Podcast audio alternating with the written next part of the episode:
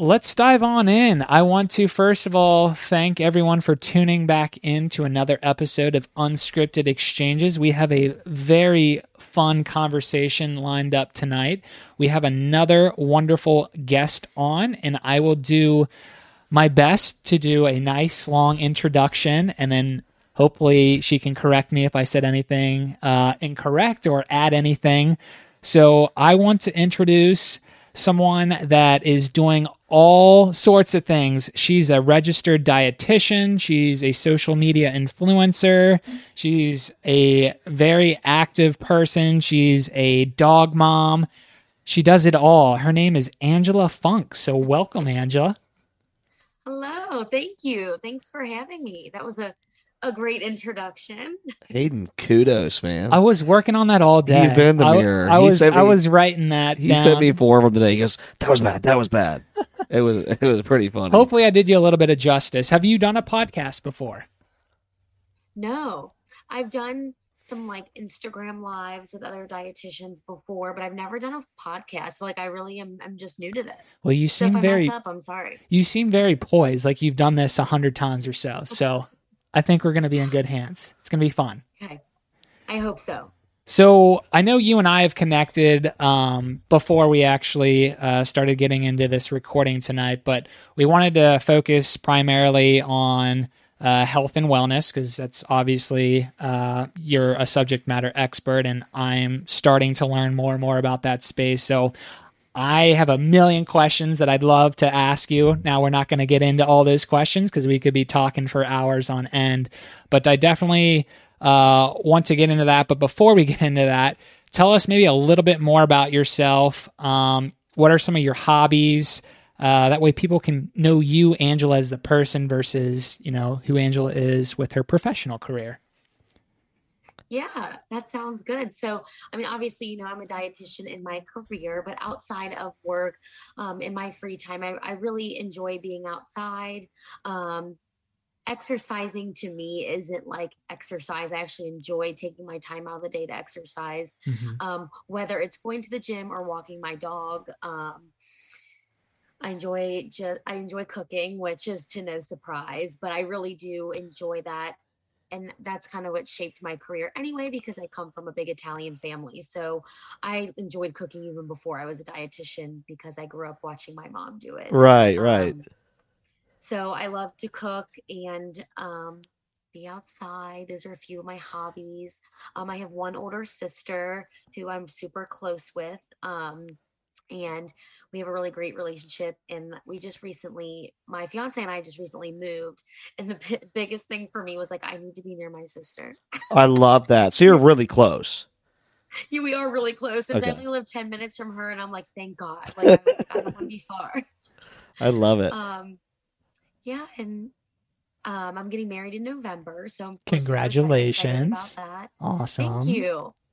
So excited, for that big year and other things ahead. So that's a little bit about me. My dog's name is Bruce. I can't forget that. He's the most important person in the house. Since you're mentioning Bruce, what kind of dog is Bruce? He's an Aussie Doodle. Oh. No, he's not. Okay. Does he have his own Instagram page? He needs to. He doesn't, because here's the thing. I already have my own Instagram and my Fueled with Ange Instagram. I'm I can't have a third one. Yeah, but I'm seriously, we gotta stop. I saw an Aussie Doodle I was down in Phoenix for a bachelor party. One of my best friends is actually getting married in July. So I was down there a couple weeks ago, and I'm a huge Doodle fan. My mom has 3 Doodles. Two of my friends have Doodles. I love them. And gold doodles, one labradoodle and then 2 gold doodles. Well, anyways, and a few gold doodles. I was walking and I saw this dog that had the doodle, it had that look, but it was gray and white and brown, and that it had that Australian Shepherd look, right? That Aussie, I was I stopped the person, and they're probably who's this creep? I'm what kind of dog is that? And they're it's an Aussie Doodle. I'm that's the next dog I'm getting. I was so in love. You can tell by the eyes. They have really cool eyes. Oh, you're going to have to send us pictures just so you know. I will. Oh, and I always show people pictures. I'm seriously you hit a nerve with me because I had never even seen one and I could have assumed that that was a real thing because I love Australian Shepherds, but I just said, like, I'm like, my two favorite dogs. And meanwhile, I've got two miniature dachshunds at home that, like, just, I love them, but they drive me nuts. So that was, that was perfect. But, anyways, I digress. I wanted to jump in on one thing you said that I just absolutely loved was you mentioned that you like to exercise, but you enjoy it, right? So you like to do a lot of outdoor work. And I think that's like kind of the perfect, recipe for getting exercise and getting active, right? Is if you go out there with a positive attitude, enjoy it, whether it's walking your dog or going for a jog or going to the gym. Like, if you make it enjoyable for yourself and just get active, you can do so many different things. Yeah, exactly. And I feel like some people, especially clients that I see, some people think of their exercise as a burden, and then they're like not excited to do it. And if you're not eager to, or like motivated to go work out, you're not going to want to be there, and it's not going to end well. And I've personally been through that, where I forced myself too much in the gym to where it was not enjoyable to me. And over the years, I've learned that, a little bit goes a long way. Even if I am tired one day and I'm like, I'm not going to hit the gym, well, I might go out and walk my dog for 30 minutes. At least I got movement. And that's what matters to me. And that's what I try to tell people. Like, you don't want to over push yourself to where you're not going to enjoy it. You're not like punishing your body. You should be, giving your body this exercise. Right. Rewarding your body, right? You're yes. generating the right flow, the right blood flow, the right a chemical, release in your brain. And I love that you said that. You're practicing sustainability in exercise, right? Doing it over a long period of time versus, I'm going to go crazy for 3 months and burn myself out, which a lot of people do. Right? They burn themselves out on it because they're like, I can't keep this up forever. And they just stop. They're just so burnt out. And I just love that you mentioned that, because that's so well-rounded of a thing to, and you said it. So like, this is my hobby, but this is like something that's a big part of my life. Exactly. I think another thing that I would add on to that, and I love your message, by the way, is I preach being consistently good is better than infrequently great. And there's a few different ways to say that as well. So like you said, even if you're not in the mood to get out there and work out, like even just getting up, taking a walk with your dog, or even just walking by yourself, like that's, at least doing something, you're moving your body, and that's beneficial to your overall health versus, I'm just going to completely skip, working out and even getting out and moving around. So just wanted to re-echo that statement. Yeah, exactly. And that's kind of the mentality that I hope more people have when it comes to fitness and nutrition. You can burn yourself out in both aspects. As a dietitian, I try to preach like small changes over like jumping in too quickly, because then you do burn yourself out. Totally. Yeah. And that's super important. So I think we all agree on that, but that's really important to do. So did you always want to be a dietitian, or like what made you get into this field? I did not always want to. When I went into college, I was in biology because I thought I was going to go to med school. Mm. I knew I wanted to do something in healthcare.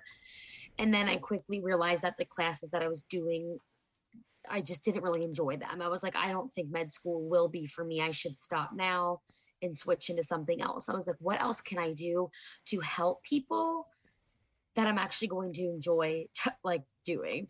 And so, I went to the University of Dayton, obviously. Go Flyers.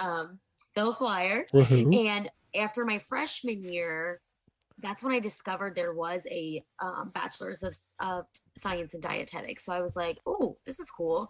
And so I transferred into that. And those classes were like nutritional science. I'm like, oh my gosh, this is so much better than just biology. Totally. And I'm sure you didn't want to pay the extra $200,000 or so to go to med school, right? I'm sure it's really expensive in a few more years too. Yes. I quickly realized that. Well, that's neat, but it's like sounds like you mix your passion for food with a passion that you could like carry on the rest of your life, right? Because I love that you said you're from an Italian family. So you like already loved to cook and loved to be around good tasting foods and good tasting dishes. So I guess a question on that note is because I'm really curious. Is like, because Italian food, from what I know about it, I'm not Italian, but I mean, I just think of like spaghetti, like hoagies. I think of fettuccine alfredo. I think of that sort of stuff. How have you found a way, or like, what do you suggest to people that do love Italian food and heavy carbohydrates and stuff like that? Like, what is your, I guess, advice for people to kind of to incorporate those into their diet, like carbohydrates and like heavy meals like that, without to overdoing it? Because I feel like when I've done it, and we've all done it, where we have like heavy, you know, we eat pasta. You know, like, are you asking, is it good to eat a lot of carbs versus when should you keep an eye on that? Kind of. I was kind of asking. I don't know where I was going with that. I'm trying to dissect your question as well. I'm trying to help Angela. She looked like she was getting it. Were you getting it? What is my feelings about pasta? Yes, yes. What are my feelings? She picked it up. That was perfect. All foods fit in my thoughts. That is what I preach. All foods fit. Pasta is not bad for you. No food is bad for you, but there's a good approach to it. And there's a couple things. First, there's multiple kinds of pastas out there that are good. So like whole wheat pasta, there's protein pastas, chickpea pastas. Some people, even my Italian family over the years, which they would have never done back in the day, but over the years they've started to do like zucchini noodles and butternuts, like squash noodles, and which my family would have never done that if my grandparents were still alive. Right. They're probably rolling over like, oh my God, zucchini noodles. Like, we try to incorporate that as a family sometimes, like not always doing the heavy pastas. And then sometimes we'll do zucchini and then we just like rotate.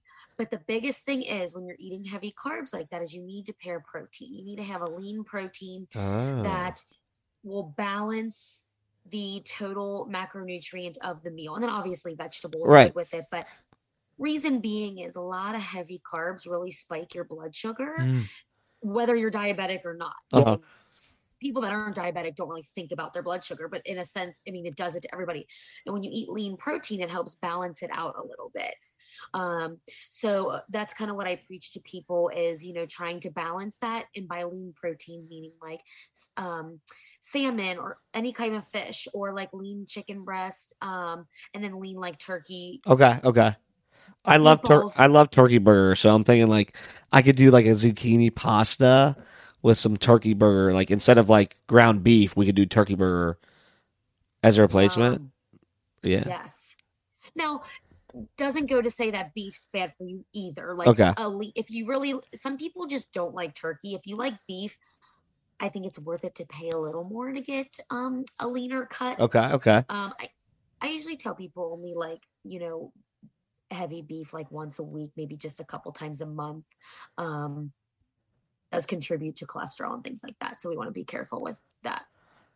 Literally just kind of nerdy. I just love that you went down that rabbit hole because I honestly, you picked up my question. I was like trying to form the question in my head. Literally, I was just thinking like, I love to eat pasta, but like how? I was trying to figure out what the hell you were trying to spit out. I could see it in her eyes. I'm pointing at your screen. I'm not pointing. I knew what you meant. Yeah, she's like, yeah, I've heard this question before. Like he's asking how much pasta he can eat. I'm gonna tell him.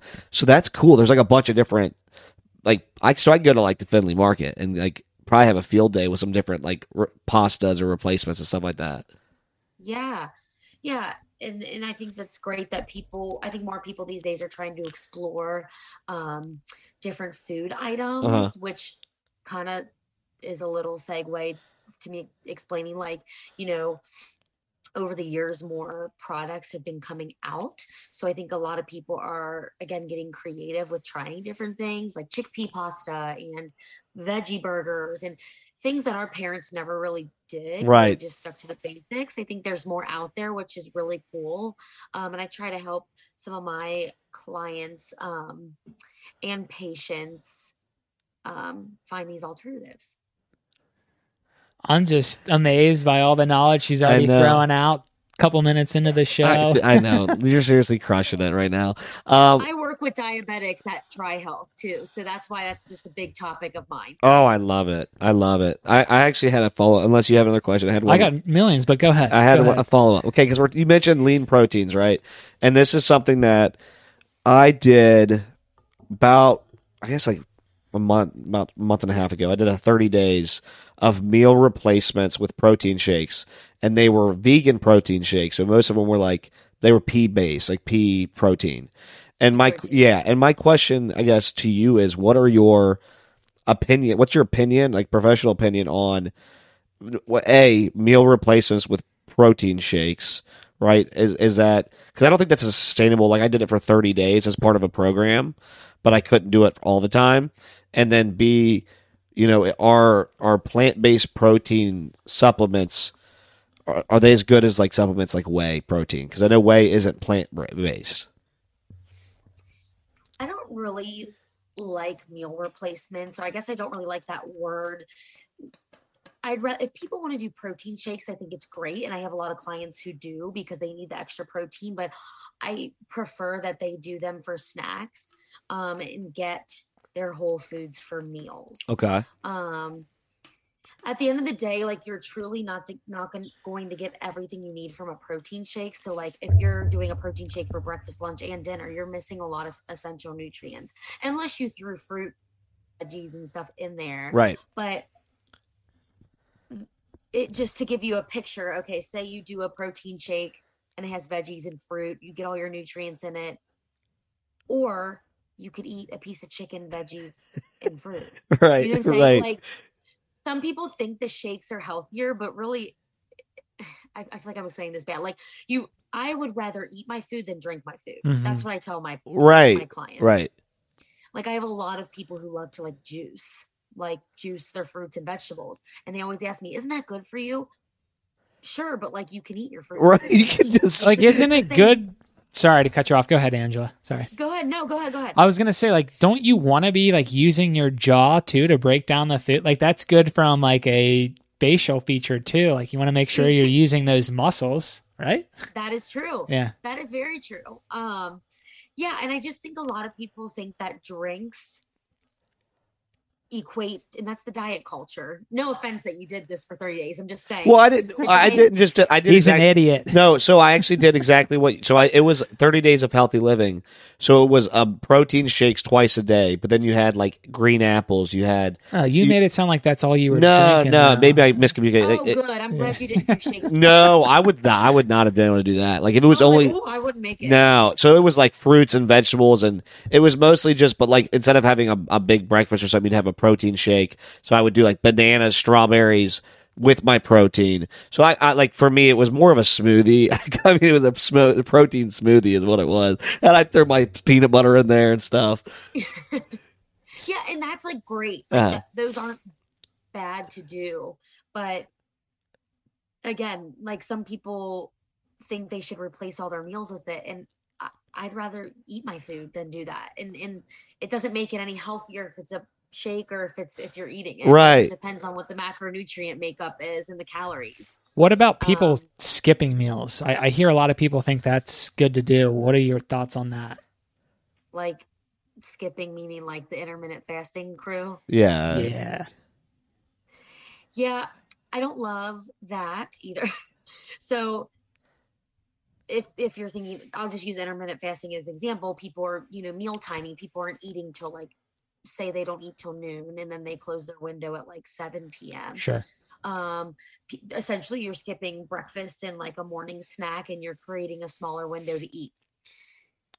Scientifically, that's not doing any. The timing and the skipping of meals isn't doing anything to benefit you based on the timing. Mm-hmm. What it's doing is it's a smaller eating window. So these people are essentially eating less calories, and that's why they're losing. Oh, they think it's the time. And it's fine. I'm trying to, knock these people, but those people that do it think it's the timing that's doing it, but really it's the illusion. It's the illusion. It's I can only eat in between these times. So you just don't have that much time to eat food. You're okay, it's 7 o'clock. I can't have any more food.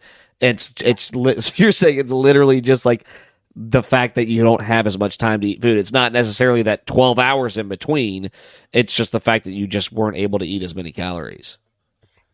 Exactly. And I would rather see people, if we need to knock your calories to help you lose weight, I would rather you cut those calories, but we spread it throughout the day so that you can function and have the energy instead of putting it into a window where okay, you're so tired up until noon until you eat, you know. Right. Makes sense. So do you subscribe to the, because you hear these all over, right? I've heard from, on one hand, the, you know, 6, 8, whatever, people to go 6 small meals a day versus 3 big meals. So so you subscribe to the kind of like whole healthy foods, and like for people that are going, well, if I don't snack, I'll lose weight. You're saying, what's your opinion on that? Like, you're saying snacking's okay if as long as it's a healthy food. Like, how do you, what's your? I teach people to do 6 smaller meals a day, and I find that works really well. Okay. You know, you don't overindulge on breakfast, lunch, and dinner. You just have some, you know, simple meals there, and then you can sneak some snacks in. 5 to 6 small meals, I think, is best every couple of hours. Okay. And it really depends on the client and the person, too, depending on their work schedule. I've worked with some night shift nurses. I've worked with people that just work weird hours. And so it kind of depends on, you need to do what you can adhere to. Mm-hmm. You know, if 6 small meals doesn't work for a client because of their work schedule and lifestyle, I won't force them to do it. You only can stick to something that's going to work for your lifestyle. Right. But yes, I prefer 6 small meals over 3 large ones. I think that works best for people. And I find that people can stick to a healthier diet while doing that. Okay. Now, the 6 meals that you recommend, does that help you stay at a higher level or a sustainable level of energy throughout the day? Is that typically why you prefer that? Okay. Got it. Yes. Yep.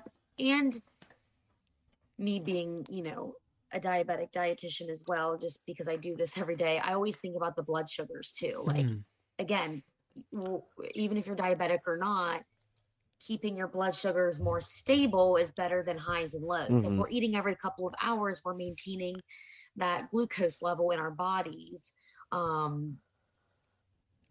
And I've read some studies that helps promote more of, you know, weight loss as with the blood sugars, but I'm still diving more into that. But. Sure. But you're saying it's keeping your body at a more balanced level instead of getting those super highs and super lows, right? Where you, because I've had those meals where you eat a huge meal and you like, you're stuffed and you feel fine. And then like 2 hours later, you're like, I feel absolutely terrible, right? Because you're crashing versus, portions control. I want to have a little bit smaller meal now and have a little bit smaller later. And it's going to keep your, like you said, your blood sugar, when it starts to dip, you bring it right back versus letting it come all the way down.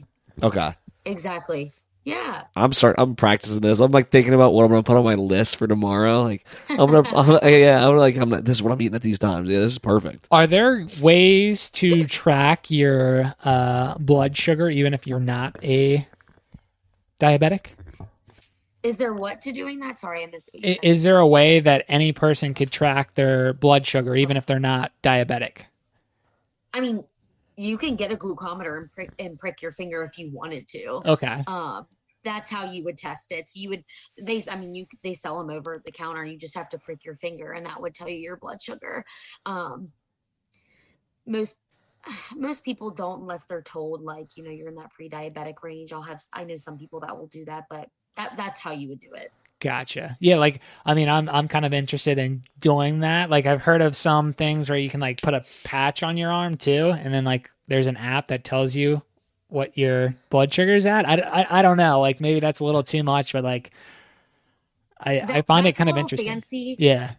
Like, yeah. For a lot of our type ones, a lot of type ones have those Dexcom readers. Okay. Now I'm not very educated here. Help me understand again the difference between type 1 and type 2. Yeah.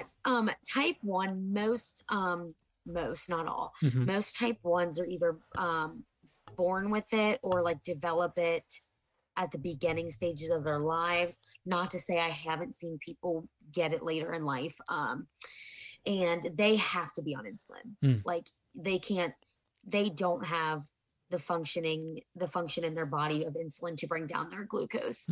So they have to be on it to survive. Whereas type 2s develop it later in life. And this is typically from poor eating habits, poor exercise habits, weight gain, elevated A1C. These people typically are on insulin or they're on like metformin, which is a pill. because they have to control the blood sugars. Both type 1 and type 2 test their blood sugars and give insulin if needed. And I also just put a plug in. I work with gestational diabetics who get diabetes during their pregnancy. That's who I see a lot. I've seen that before. I've actually, I think it was one of my cousins. I can't remember which side of the family, but had gestational diabetes when she was pregnant with, I think, her second. Like, does that go away after the pregnancy, or like, is it temperate? Yeah. Is that how it works? Literally while you have the baby growing inside of you, like you just have absolutely, like you just, and I can't remember how do you typically treat that? Insulin, right? Well, not always. Okay. So what I do is we start with nutrition first. The doctors will never put them on insulin unless they've had a diet teach, and that's what I do. So I do a full nutrition teach with them. We go over counting their carbohydrates, a diabetic controlled diet. We go through cutting out juices, cutting out pop, eating small meals, all the good stuff. They test their blood sugars throughout the pregnancy, and I see them on a weekly or 2-week basis, and we check their blood sugars. If diet doesn't work, which sometimes it doesn't because the hormones in pregnancy really just messes up with the diabetes. Sometimes people eat super healthy and their blood sugars are still high in the pregnancy. Right. That's typically just because they're pregnant. And then if we see that, that's when sometimes we have to introduce insulin. But some moms can manage it with their diet, which is great. Right, like make changes and then they get it fixed. Right. I want to come to something because you're just educating me a lot. I'm like super curious if you can't tell. Hayden has his whole list and I'm like, I'm coming up. But for our listeners and for me, I mean, really, I'm saying, but help me understand sort of what being a dietitian means to you and what it means, because I think we hear the word, and you're already showing off your expertise. I mean, clearly, it's eye opening just to hear how you dissect a lot of the questions I'm asking you. I mean, going back to even the pasta question, you're like, oh, I know exactly what he's asking. But help our listeners and help me understand, like, what it really means and why that is, why what you do is so critical. Because I believe, like, just some of the little knowledge you're giving me, I'm like, I want to work with Angela. Like, she'd help me figure it out, right? So I'd love to. I think that's just so valuable to kind of hear from you what that means and what that means for people listening. As a dietitian, I'll start with what's difficult. I think what's difficult is that there's so much out in the diet culture that makes our job so important, because dietitians need to advocate for the fact that we have the education. We're not just like searching intermittent fasting on Google. Like, right. We have the science behind it. And I think it's super important. Our career, this job is super important because we are advocating for choosing nutrition as a line of medication. Mm-hmm. Nutrition is medicine. And I think we need to advocate that this is a line of treatment to start with versus starting with medication. And I think depending on where you work and what you hear, some people just want to throw medicine at patients. And I think it's important for us to advocate for these patients, like, oh, can we make nutrition changes first? Right. Because that is key. And I think it's becoming more popular, meaning dietitians, and I just know this because of talking to other people that I've worked with, they never really had dietitians in the past. Mm-hmm. Like, dietitians in hospitals don't date very far back in every different, category. Right. Like where I work in OBGYN, the diabetes center. They first got a dietitian, not even like 10 years ago, which is crazy. Wow. So yeah. It's like, it started with one dietitian advocating that we are necessary. And now I feel like every day I continue to advocate that we are necessary because we do help people. And I think I hope people see that. On the other end, people receiving our care hopefully see that it's very important, because we can get away from medicine sometimes, right? Because nutrition works. Well, I mean, I'm hearing like what I'm hearing. I just got chills, just so you know. Couldn't make it up. I mean, look at my goosebumps. Because what I'm hearing, I love to hear that, Angela, because I think so much. Again, you mentioned like the fad diets, right? We hear these fad diets. You can go do the lean cuisines or this or that, or the intermittent fasting, or the, you know, there's a million out there. Go type in, you know, different diets. And, you know, that's not all of them are sustainable, or not all of them. A lot of them are just opinionated or this or that. And what I love about what you said is like, and what I'm really hearing from you is that why it's so important and why you love it so much, the passion's coming out of you, is that it's important for like sustainability and to help your body be healthier, so that you know, maybe that medication that you would have had to go get, or that treatment that you would have had to go get that would have gotten more serious. If you're paying attention to your diet and working with an expert like yourself to get that balanced out, to do the right things, you can not only like lower your risk for those diseases or those needs for medication or stuff, but you can also increase your like quality of life by doing that. And I think that I just what I was hearing out of you there was, I can make people's life better and help them get away from relying so much on medications or treatments or big life altering things like that by just making these small changes up front. And I love it. Definitely. I'm glad you're hearing that. I think she simplified it well. Food is medicine. Start with seriously, food first, before trying to throw a pill down your throat. And again, that's a little bit of an opinion there, but still, there I see it way too often where people are like, "Oh, just take medicine. That should do the trick." It's like, be careful about that. But again, it's more so an opinion of mine. Well, so go ahead. No, I was going to agree with you. Yeah. Okay. Now, I'm very big into fitness, nutrition these days, like sugar. That's a very big, you know, word for some people, like, oh, stay away from sugar. Like, what are your overall thoughts on sugar? Some people are like, don't have any sugar in your diet, but I'm pretty sure you need sugar to kind of like be energetic and get through your day. So just what are your overall thoughts on sugar? You know, it's definitely important to stay away from things with added sugar. I think natural sugars are fine. Sure. You know, people that stay away from fruit because it has sugar, that I'm like, no. Silly. Yeah. Silly. You're like, very what? Silly. So, but things that have added sugar, like cookies, cakes, desserts, we shouldn't be doing that every day, but we can certainly have some. You know, it's all about that balance. Yep. You could get different opinions from different dietitians on like Splenda, stevia, those kinds of things. Mm-hmm. Those don't bug me as much if you're doing them a couple times a week. Like I add stevia to my coffee, maybe like 2 to 3 times a week. Not a huge deal. Now if somebody's doing added sugar like that all the time, yeah, there's some studies that say that can contribute to, you know, weight gain, which then results in sometimes cancer. Mm. So we need to be careful with the amount of sugar we're taking in, because again, that does yield weight gain, and weight gain can present a lot of diseases. But things with natural sugar, like fruit, go for it. They're great for you. They have good vitamins and minerals, and that's what we need, that for a healthy diet. Totally. Yeah. I think a lot of fruits they're high in antioxidants too, right? Which is good for the body. Yeah. Your berries have a lot of antioxidants, like blueberries, raspberries, strawberries.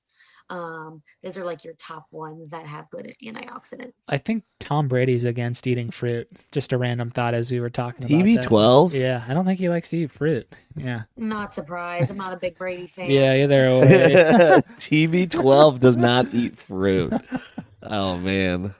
It's probably why I didn't win a Super Bowl last year. Maybe. Oh, I got a question regarding fruit. You can tell how my brain works. I latch on to stuff, Angela, if you can't tell. You're like fruit. You're like pasta, fruit. Yeah.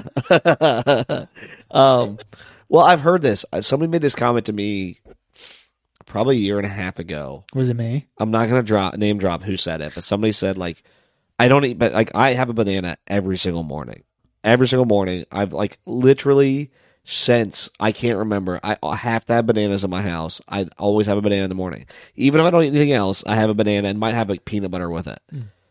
So they said to me, like, having a banana early in the morning, and I can't remember all the reasoning or like all the facts or whatever opinions they had behind it. They said, your body doesn't break down bananas like before 10 o'clock very well, or like 3 hours after you wake up. So I'm not just like, I want to know, like, what is that true? Like, Is that a real thing? Or I'm like, is that kind of crazy? Pseudoscience. I don't know the logic behind it. Okay. I don't know why they would think I don't know, but like they're pretty convinced. If you eat a banana, it's a carbohydrate food. It has glucose. Right. So the body is going to produce insulin to bring the glucose down, just like it would if you ate a bagel. Right. So like it's great they eat a banana every morning, but it's not, I don't think there's like a downside to it. A downside or like, you know, why they had to eat it by 10 a.m. or something. I'm like telling that. I was just she said fruits. I just remembered this conversation I had. I was like, ask them which Wikipedia article they were reading that from. Literally, which Reddit. I was so confused because I'm like, how? Like literally, they had cut like bananas out of their morning routine, and like, yeah, I'm like, they were like being really judgy about me having a banana. So I've like wanted to ask somebody about that. I'm like, I didn't even look it up. I never took the time to Google it, but I'm like, we got an expert on here, so I'm going to ask, like, that's not right, right? And you're like, I serve. She's going, what in the world? What are you talking about? God. Banana routine and banana routine staying intact. Yes. I'm looking at all these questions that I put together. I don't want to look like I'm just going through and interviewing you, but it's going to look that way. Food sensitivity.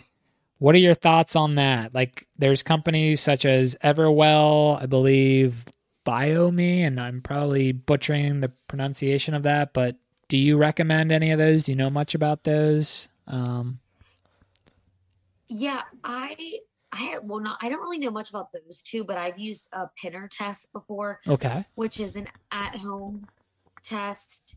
The at-home ones I think are fine. I mean, you send blood into a lab anyway, so it's being looked at by professionals. Sure. If you really think you are having food sensitivities, I think it's important just to go to your doctor because they can do it there as well. Mm. I mean, a specialist that would do it. But I think it's super important if somebody's having food sensitivities to definitely reach out instead of just like hiding it, because it can develop into something worse.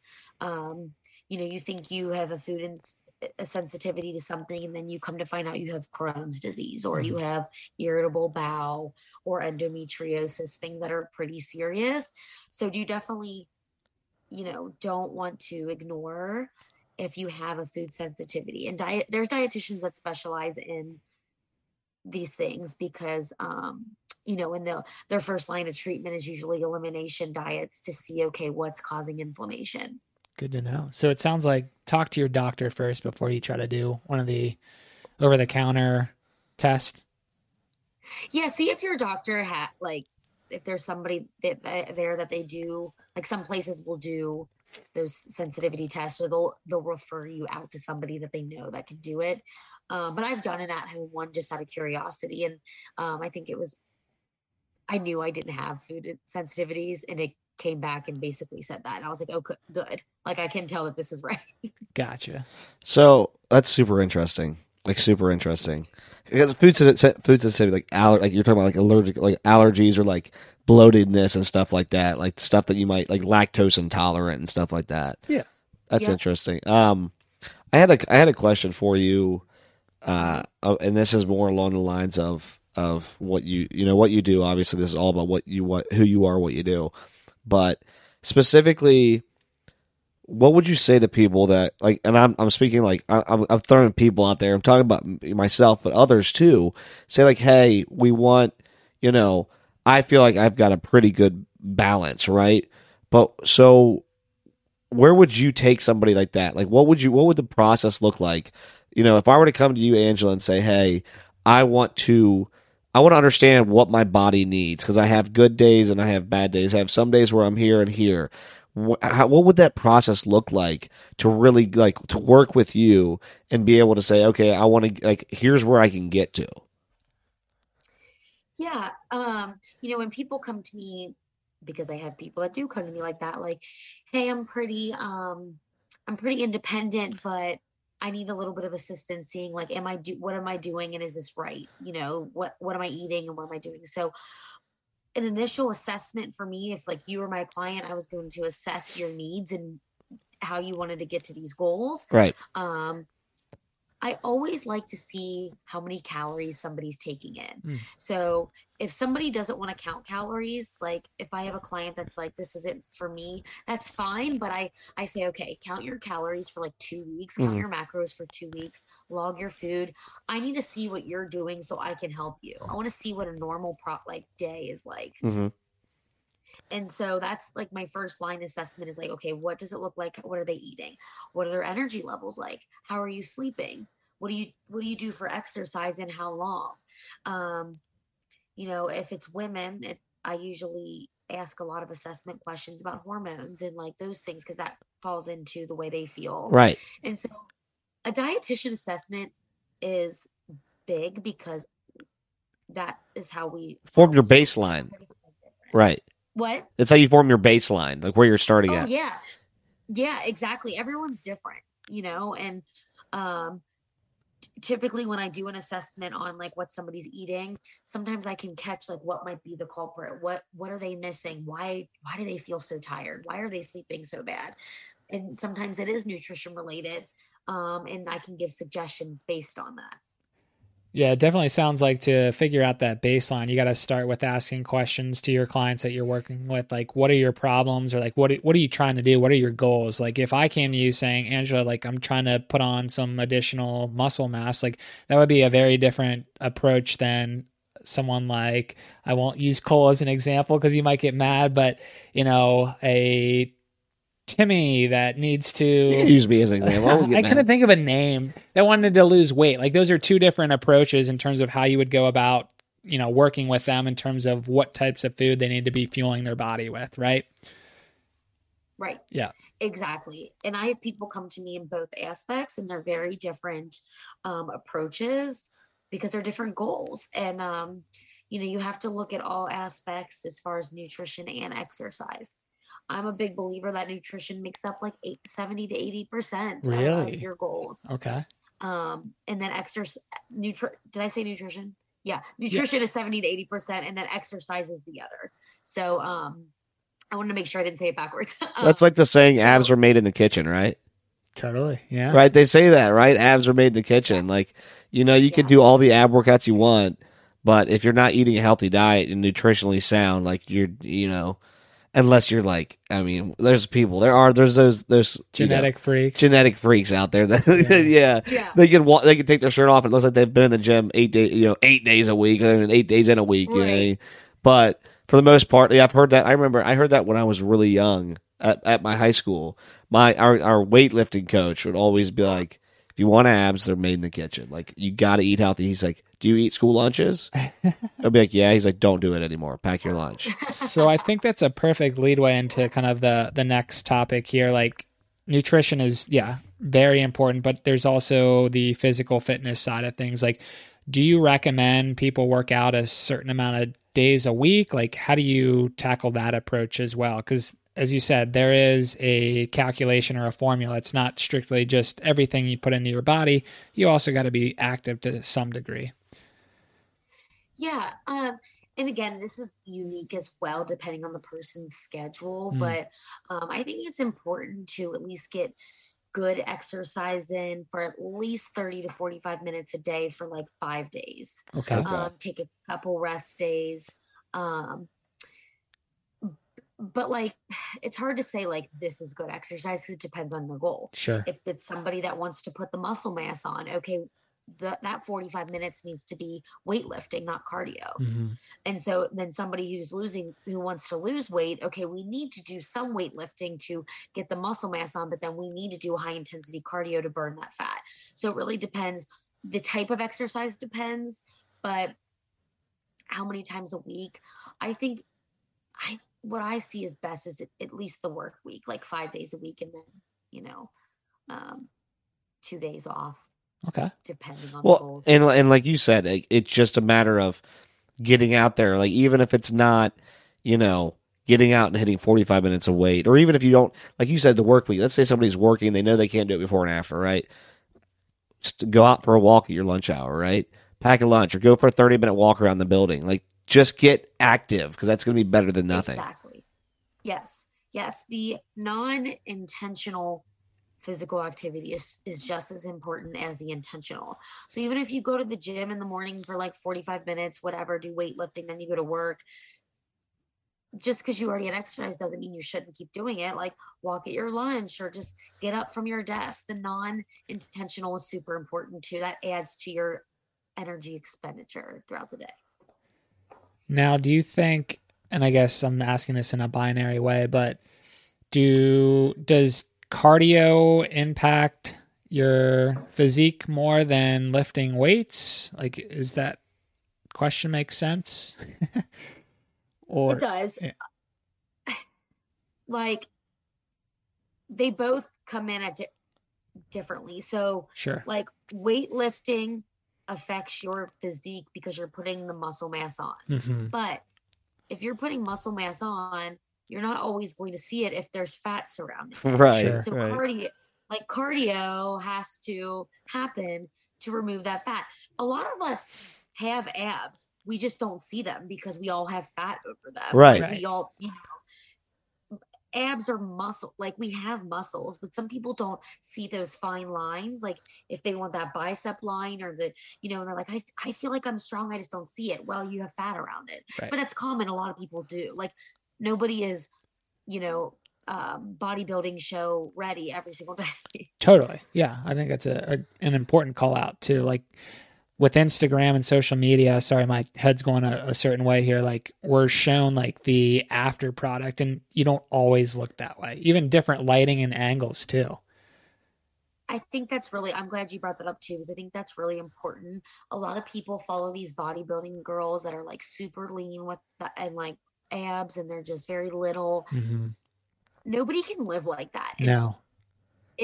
I know this for a fact, just from knowing people that have done it and just like me diving into that realm, they're on so low calories. Mm. And like, it's just not a sustainable bodybuilding weight is not a sustainable thing. Like right. That's why we're not all walking. That's why we don't all walk around with abs because we eat because we need to live. Like we're not trying to compete, Totally. So yeah. That's important that social media can interfere with people's expectations of what they should look like. Well, it throws you off, right? And it's the highlight reel. It makes you go, man, like, well, I'm doing something wrong if I don't look like that. And like what you're not seeing is all of the work or like calorie deficits. And, they might've been exhausted taking that because they haven't eaten enough food or whatever it is, they've shown you what they want to show you. And that's social media, right? You show people and it can be used in a positive way, in a negative way. It's just a matter of how you use it. But that's the hardest thing. You're exactly, Hayden, I'm just glad you brought that up too, because that's challenging for all of us, especially when you have nutrition and goals for like, whatever you want yourself to look like. It's hard to not look at that and be like, how am I ever going to get there? And it's like, not everybody's going to look the same. Everybody's got a different body type. Yeah. Everybody's built right. differently. Like your version of the best shape might never be what The Rock looks like. Okay. You might never be able to physically get that kind of a body because you're not built that way, but your version right. of being in shape might look different, but it's all a matter of like what works for you versus what you're trying to look like. 'Cause you'll never look like somebody else. Oh, yeah. And that's why my profession is so individualized because, I don't like doing really group classes because I feel like everybody's different. And I like to really hone in on one person at a time because everyone's built differently and they're, they have to have different expectations based on their height and what they should, the weight they should be at. Right. Totally. One other thought that I've got while we're on this topic of just fitness, you had mentioned just like each person carries a certain amount of fat with them. And I think fat gets a bad rap. Like we need to eat fats in our diet, right? At least I think so. Like, are there certain amounts that we should be consuming like on average a day? And like, I think there are different types of fats. Like, can you help educate me a little bit more around like what fat is and what it does? Definitely. So you want to stay away from those, trans fats that most things aren't made with them anymore. A lot of companies, keep that out, but monounsaturated fats and polyunsaturated fats are the best, olive oil, avocado, nuts, grapeseed oil, there's healthy fats in some fish, though, that's what we want to gear towards, and staying away from like fats that come from, you know, hydrogenated oils, butters, mayonnaise, like the saturated fats. There's saturated fats in cheese. Cheese is fine to eat, but you do want to be careful with that because cheeses have high saturated fat, and saturated fat is what contributes to our cholesterol. Mm. And so that's what we want to stay away from, and focusing more on those healthy fats. And I'm glad you said, like, we all need fat. Eating fat doesn't make you fat. I think that's what we, yeah. It doesn't. What would make you fat is eating too many calories. Fat doesn't make you fat. That's literally like us. I was thinking that. I mean, you see all the big companies now saying like zero fat product, whatever it is. And I think sometimes that's bad, right? I mean, again, I'm in the early stages of doing my own research. Or like that has no effect on like how much that, like, just because it has zero fat in it doesn't mean it's healthy for you. It doesn't mean like if you're on a diet, as long as it has zero fat, I can eat as much of it as I want. Like it still might have, like you said, like 400 calories a serving. So like either way, you know, the zero fat, it's a marketing gimmick too, right? Like that's so funny because you're right, fat is like, eating fat doesn't actually make you fat. You bet, right? And then you wonder when it says fat free, you wonder, oh, what did they put in? Right, what did they replace it with? Which is another great question to ask. Like, marketing is huge for all these big food companies out there. Are there other terms or names of ingredients that we should keep an eye on that, it claims that it's got zero fat or there's zero sugar, but actually, no, there's another hidden ingredient on here that is actually just as bad, if not worse?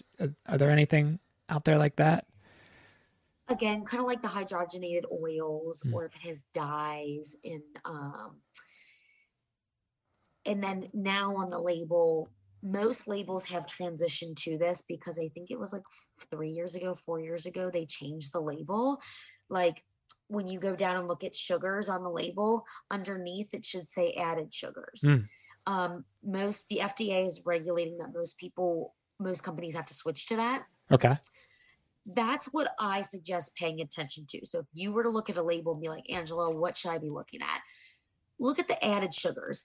If it says total sugar, like 10, and then underneath it says including added sugar, 8 grams 5. Of, yeah, sorry, go ahead. That means out of the 10 sugar, 5 of it was added. So we know 5 of it was natural and 5 was added.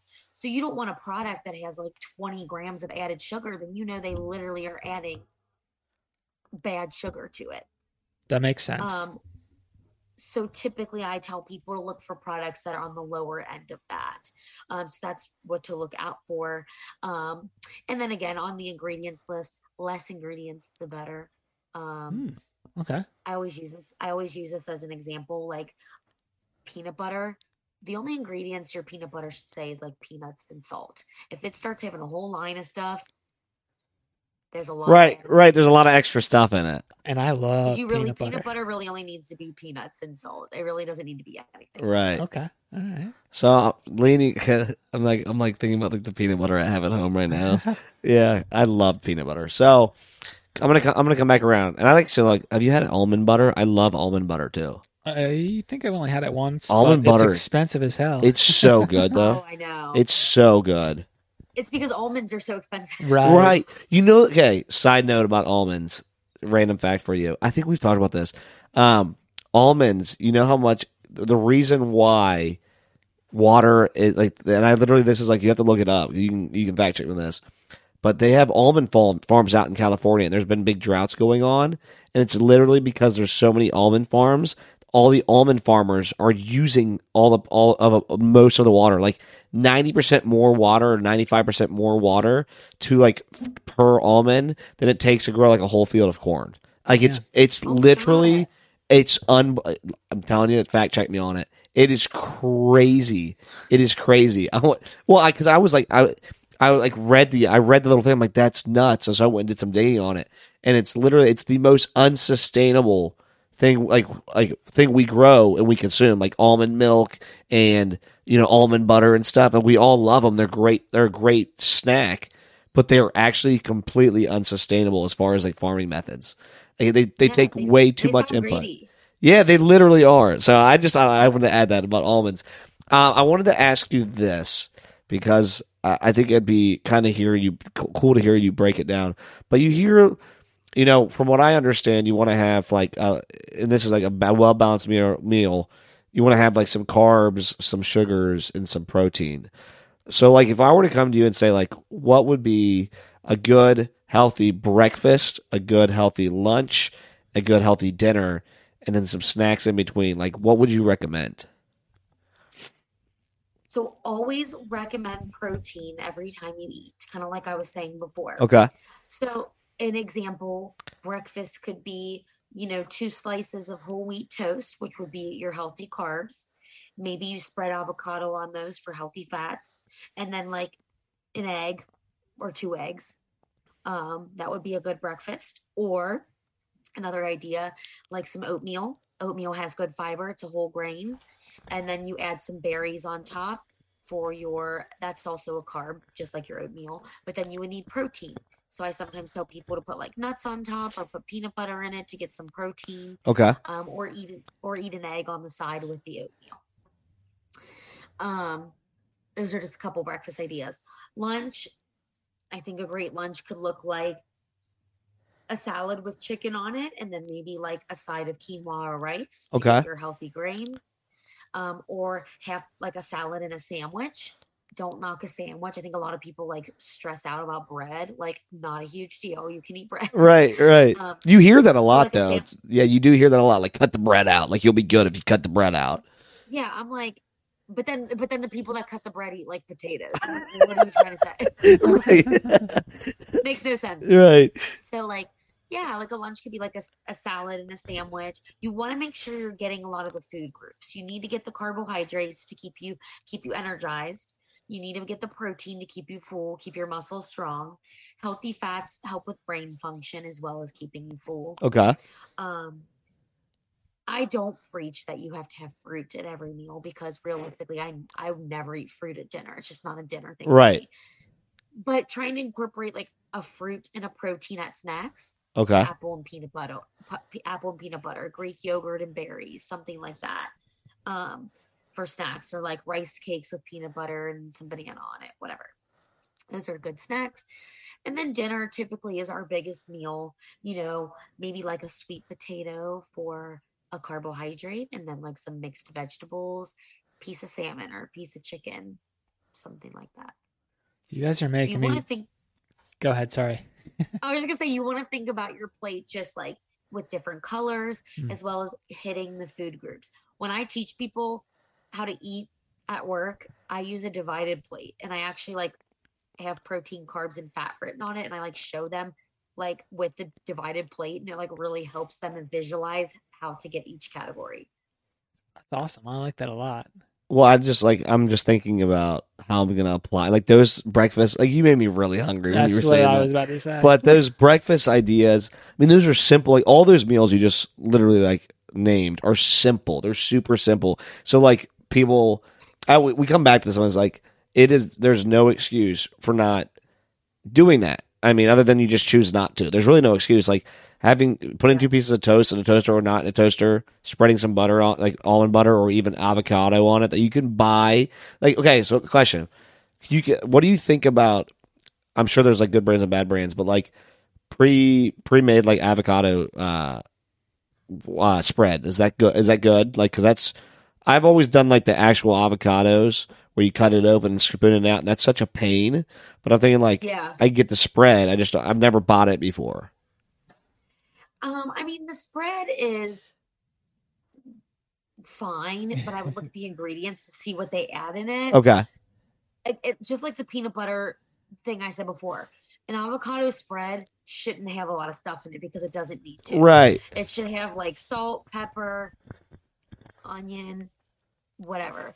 I've bought spread before, and I don't like it as much as the real deal. That's just my opinion.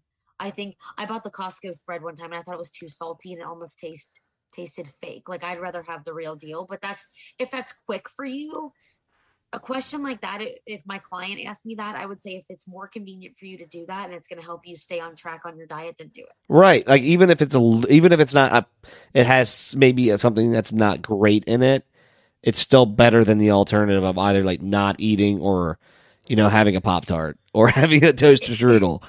Like it's still going to, it's still moving you in the right direction. Wow, Pop-Tarts are so good. I haven't had one in high school. Are you seriously? You're not kidding. What's your favorite Pop-Tart? Now we're talking about Pop-Tarts. So the regular, like the cinnamon. The brown cinnamon? Or the brown sugar. The brown sugar, yeah, those are so good. The key is that you have to microwave it for like 10 seconds. I was about to say, do you heat it up or do you eat it cold? Okay. Oh, it's got to be heated up for me. You want to know the trick? Here's the trick. You put them in the toaster. You toast them. And then you take a little bit of butter. And you put butter on the top and you let it melt. That sounds so good. I'm telling you, it's so good. When I was in high school, I used to buy Pop-Tarts I'd have them in my last period. So I'd bring my lunch and I'd buy the brown sugar Pop-Tarts and their little like thing. And I'd eat them in Mr. Elliott's class. I remember he'd get so mad at me because he'd be like, no eating in my class. He'd say, can't you wait? And I'd be like, yeah. And then I'd like open them. I was like Napoleon Dynamite. I was pulling them out of my backpack. And I was eating my Pop-Tarts. That's too funny. Pop-Tarts were definitely a high school thing. I ate them in high school too. They were just so good. There's so many different flavors now. My daughter likes them, and like we don't ever have Pop-Tarts in the house. But every now and then, like we'll be out somewhere, she'll see them. I'm like, yeah, absolutely. Like she like kind of get a snack, Dad, and I'm like, yeah. And we go to like over where the Pop-Tarts are, and even at like a Speedway, you've got like 17 different kinds, and I'm like, there was like cookie crumble Pop-Tarts, there's chocolate chip Pop-Tarts. I'm like, there. Pick the strawberry or the brown sugar, okay? We're not even getting into those. Pick those two. The original, the OG Pop-Tarts. It sounds like the Oreos now that they have like 20 different flavors. You know what my daughter thought would be fun? I know we're totally on off topic here, but she brought me the other day, she goes, I have an 8-year-old, Angela, so an 8-year-old and a 6-month-old. And yeah, my beautiful, sweet, Ava's the 8-year-old, Blake's a little 6-month-old. They're my world. I love them to death. I have an amazing wife too, so I gotta throw her in there. She's amazing too. She's gonna be mad at you. They're all great. They're all great. But the other day, she's like, she wanted for April Fool's, right? So she's like, Dad, I have a really good April Fool's joke, and I'm like, okay, tell me what it is, right? I'm like, how good could this be? She goes, so I have an idea. So what I'm gonna do is I'm gonna take an Oreo and I'm gonna open it up, and I'm like, I know exactly where she's going with this. Like we all know this, right? She's like, I'm gonna open it up and I'm gonna get the inside out. And I'm going to put toothpaste in it, and I'm going to close it back up, and I'm going to give it to this kid. I can't remember the kid's name in my class, but he like is the jokester. She's like, so I'm going to tell him at lunch one day that I don't want my Oreos and let him have them. And I was like, you know what would be even better, Ava, is if you put like 3 Oreos in there, and then you give them all to him. So he might get like one first if he's a little hesitant, and he might be like, oh, these are good.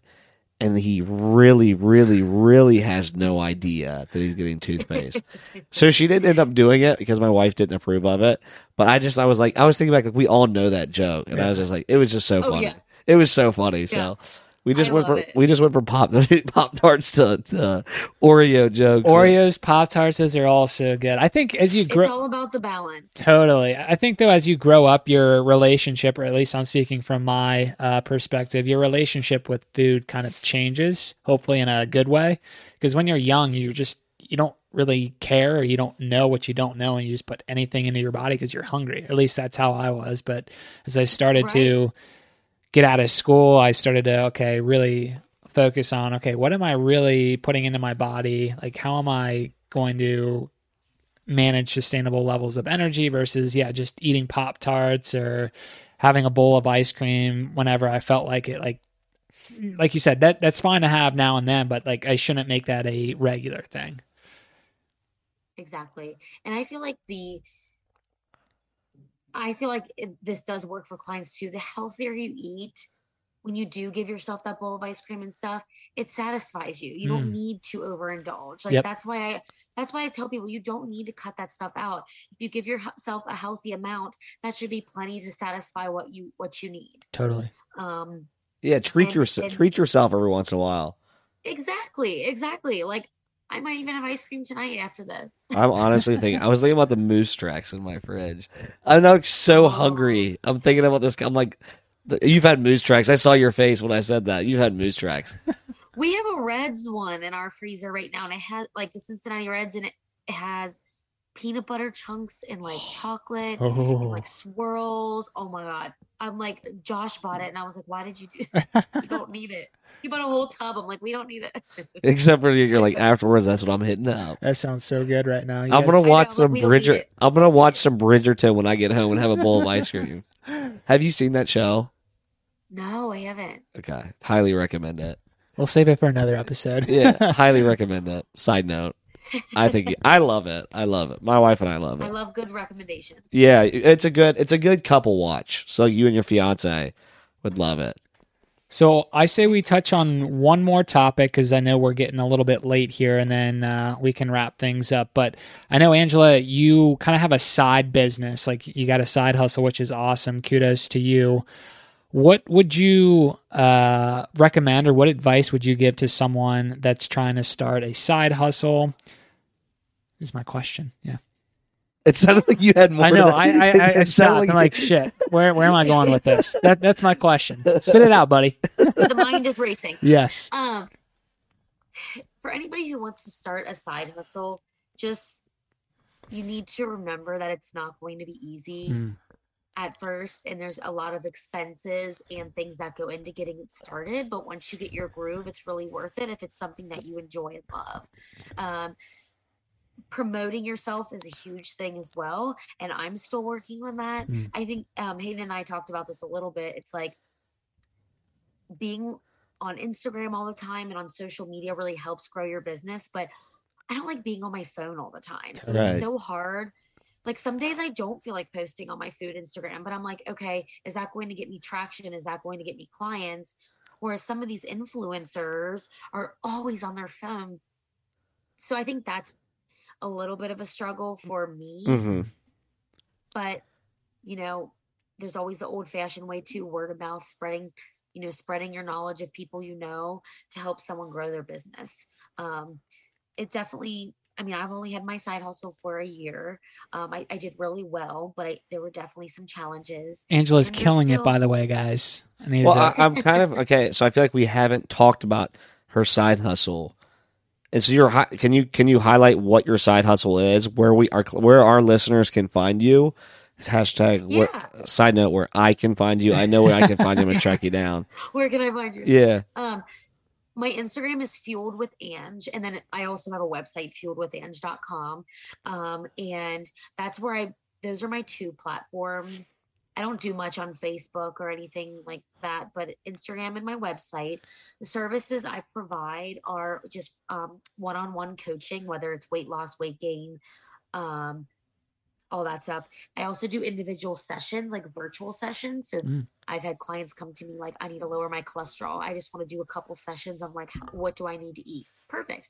We do like virtual sessions like this and go over like just their individual needs, just as if they were in a doctor's office with me. We just do it virtual. Right. So I offer that.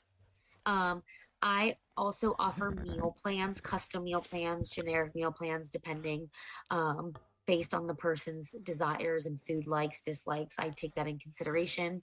And I can calculate like macronutrients for them as well.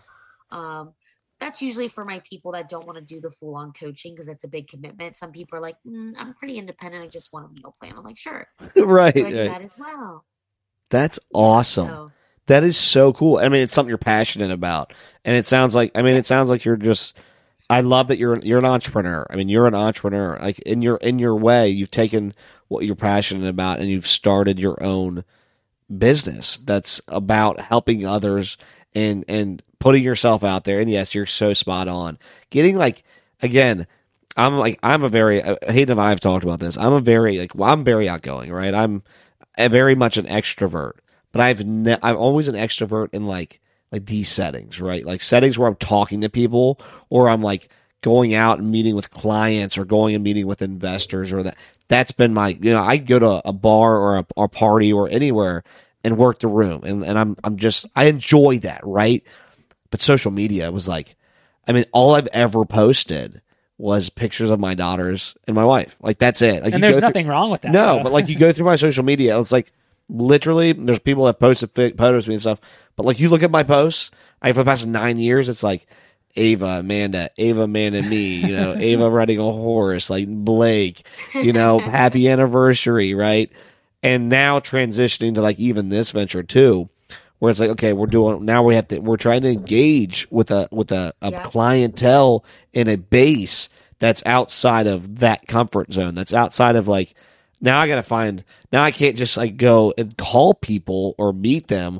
I got to like get them to communicate with me on a medium that they like. And I'm learning a lot too. I think we both are, but I can totally relate to that. And again, like being on your phone all the time, it's like, you don't want to be, it's like, and so it's like that balance. I was like, okay, if I'm going to be on, I'm going to create some content. I'm going to get off. Yeah. It's challenging. So I just kudos. So pumped that you're doing it. And everybody that's listening, Fueled with Ange. Fueled with Ange. Come on now. Okay. Well, I'm being fueled by Ange right now, okay? I'm getting more energetic. Look at that. Nice save. Yeah. Nice save. Fueled with Ange. Fueledwithange.com. And she sounds like she's going to get one sign up right here from me, and probably plenty more to come. I also have an online cookbook. It's an ebook, and it's on my website. It's very affordable. It's downloadable to iPad, Kindle. It's not hardback at this time. I'm not that fancy, but it's like you could download it right to your iPad or whatever, and it has a ton of recipes. So if anybody wants to purchase, it's on my website, and I think you'll really like all the recipes I came up with. Like, they're all me. No. Years and years to do. So I'm signing up. I'm telling you, Fueled with Ange is going big time. Already is. And we're gonna be checked out our page. It's grown by the day. We had Angela on our show before she was on Oprah. Okay, like before she got to Oprah, she was with us. That's right. I hope. So one last kind of like career related question or personal question is, we're all on different journeys in life. We all have different goals, but what advice would you give to your younger self, and what advice would you give to your future self? To my younger self, I would tell myself not to be so hard on myself in the earlier years, that things will come together. And, you know, if you have your heart set on wanting to do something, you have to roll with the punches that lead up to that moment. I have worked several nutrition-related jobs, volunteers that I absolutely hated. And and the whole time I was like, it's going to get me to my career. I just have to do it to get experience. Just do it. And sometimes you have to do things you don't want to do to get to where you want to be. And I'm a full believer of that. There's certain things, there's times I wanted to quit, but I didn't. And that got me to where I am today. And so, you know, to my future self, I mean, I just hope that I keep powering through and stay as dedicated to what I do now and, you know, in the future. I love that message. Great story. Come on. That's like a knowledge bomb right there. That's like a words of wisdom from somebody that's got a lot of wisdom at a young age. Like, that is unbelievable, because you are so right. Right. There's so many times in life where it's just like, you just got to do stuff that sucks. Like, you got to do stuff, you know, like if you want to get there, like, you might have to grind through like this next 3 years of doing something you might not like just to get, and you'll get there. But like, it's the people that stop halfway through or say, well, I'm just not happy. And it's like, well, like, what are you working towards? Right. And it's putting it in perspective. So I just love that. And there's also so many people that are so close to breaking that threshold of being, you know, big time or whatever their definition of. And it's like, just keep going. You never know when that next big, you know, client's going to come your way or that next big break. So it's like, just got to. You can't predict the inflection point. There's always an inflection point. There's always a turning point. And I think you'll, across the board, I'm sure you can say this, it's like, you didn't know when it was going to happen when it happened. Like, you were hoping it was going to happen, but all of a sudden, like, it happened, right? You couldn't have guessed that. You didn't know. And then you look back on it and go, wow, that was great. But like that. You know, I'm glad I waited. I'm glad I pushed through it, because all of a sudden it clicked. So I just love that. Yeah. Yeah. I'm hyped up. I'm like more energetic as this conversation's going on. That's typically how it goes for you. I know. I get really, really excited, engaged. I mean, I love it. I'm glad you're excited, just as excited as I am talking about it. So totally. I think there's a possibility that your ebook or that might grow to 10,000 overnight with all the listeners out there. You never know. I hope so. I think people will really enjoy it, and it's fun that I've worked on it for so long and I finally have it out there, and I think people will enjoy all the variety of recipes I have in the book. So I hope people like it. What's it called?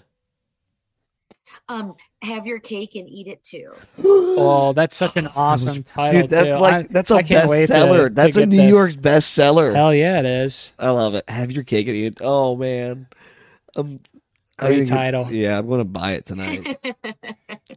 I love it. Do you have any more questions, or do you want to wrap up with some quick hitters? I say we wrap up with some quick hitters because this has been a journey. I know. Angela's probably come on, guys. I'm trying to eat my ice cream and settle down here. It's getting late, so I really appreciate it. At least we're not Joe Rogan podcast where we have... You'd have another hour and a half. At least, minimum. And by the end of his episodes, he's like, just push through it, guys. He tells his guests. Intermission. He's like, this is a marathon. Just push through it. He makes people stay on for 3.5 hours, and people, oh my God. Dude, he gets 11 million. He gets 11 million downloads per episode, but it's literally I was listening to one with Ron White. We don't know how to say goodbye, by the way. If you haven't noticed that, we don't know how to end episodes. But he was at with Ron White, and Ron White goes, "I'm so tired." He goes, "We got another hour and a half. Suck it up." We're not going to do that to you, Angela. No, we're over intermission now. So I'll start. Go ahead. Sorry, Angela. I was going to say, if we keep going too long, I might have to pause and go get some ice cream. There you go. Then we can go all night, right? Get that sugar rush in. So first question here, what is your favorite thing to eat? And I think you kind of touched on this, but what's your go-to? My favorite, indulge thing, or just my go-to healthier thing? Anything. It can be whatever you want. I love chicken wings. Heck yeah. And the other night we made them in the air fryer. And so I try to find healthier ways to make them. I wouldn't say it's our go-to though. We don't do it a ton, okay. But I crave them. I love hot buffalo wings. Yes, me too. So that's good. My favorite. Our biggest go-to though, I would say for meals are a lot of taco bowls, whether they're chicken or beef tacos. Salads, or tonight I did salmon tacos. Ooh, yeah. Love it. Delicious. I'm thinking of what do I like? Well, what do we like? Yeah, what do you like? Easy.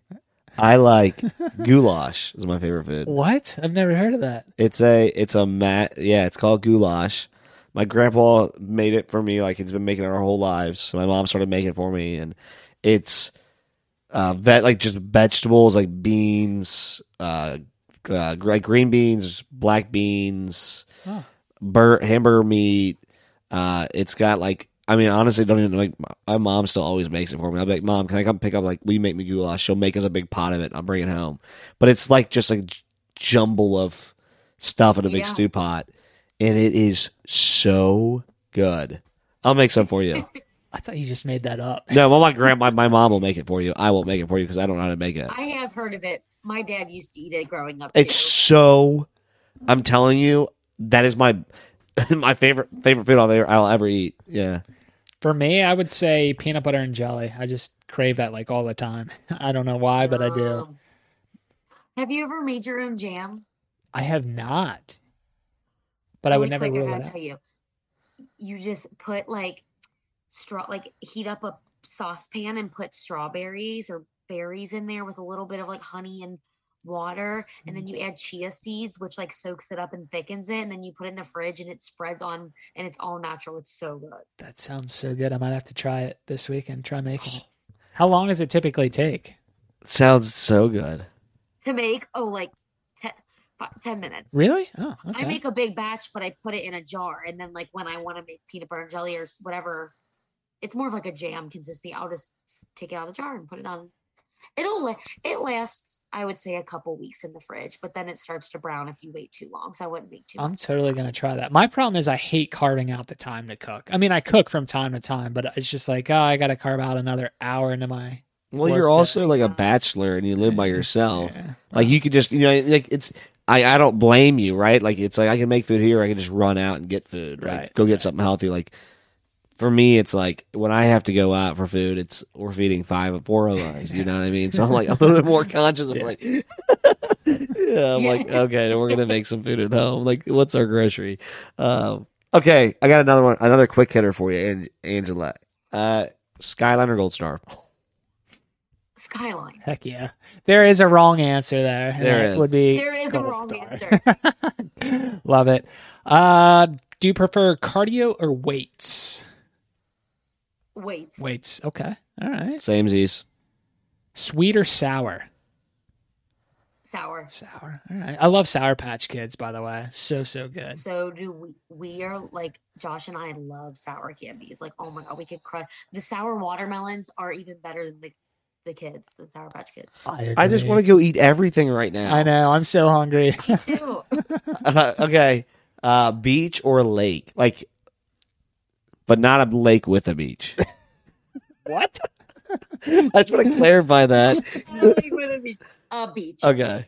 Well, some lakes have. Like, no, you're right. Like if you were to say Lake Michigan does have a beach. I was trying to clarify, like should have been freshwater or saltwater. Okay. Whatever. All right. Okay, she got it. She said beach either way. Day or night? Day. Okay. Behind that.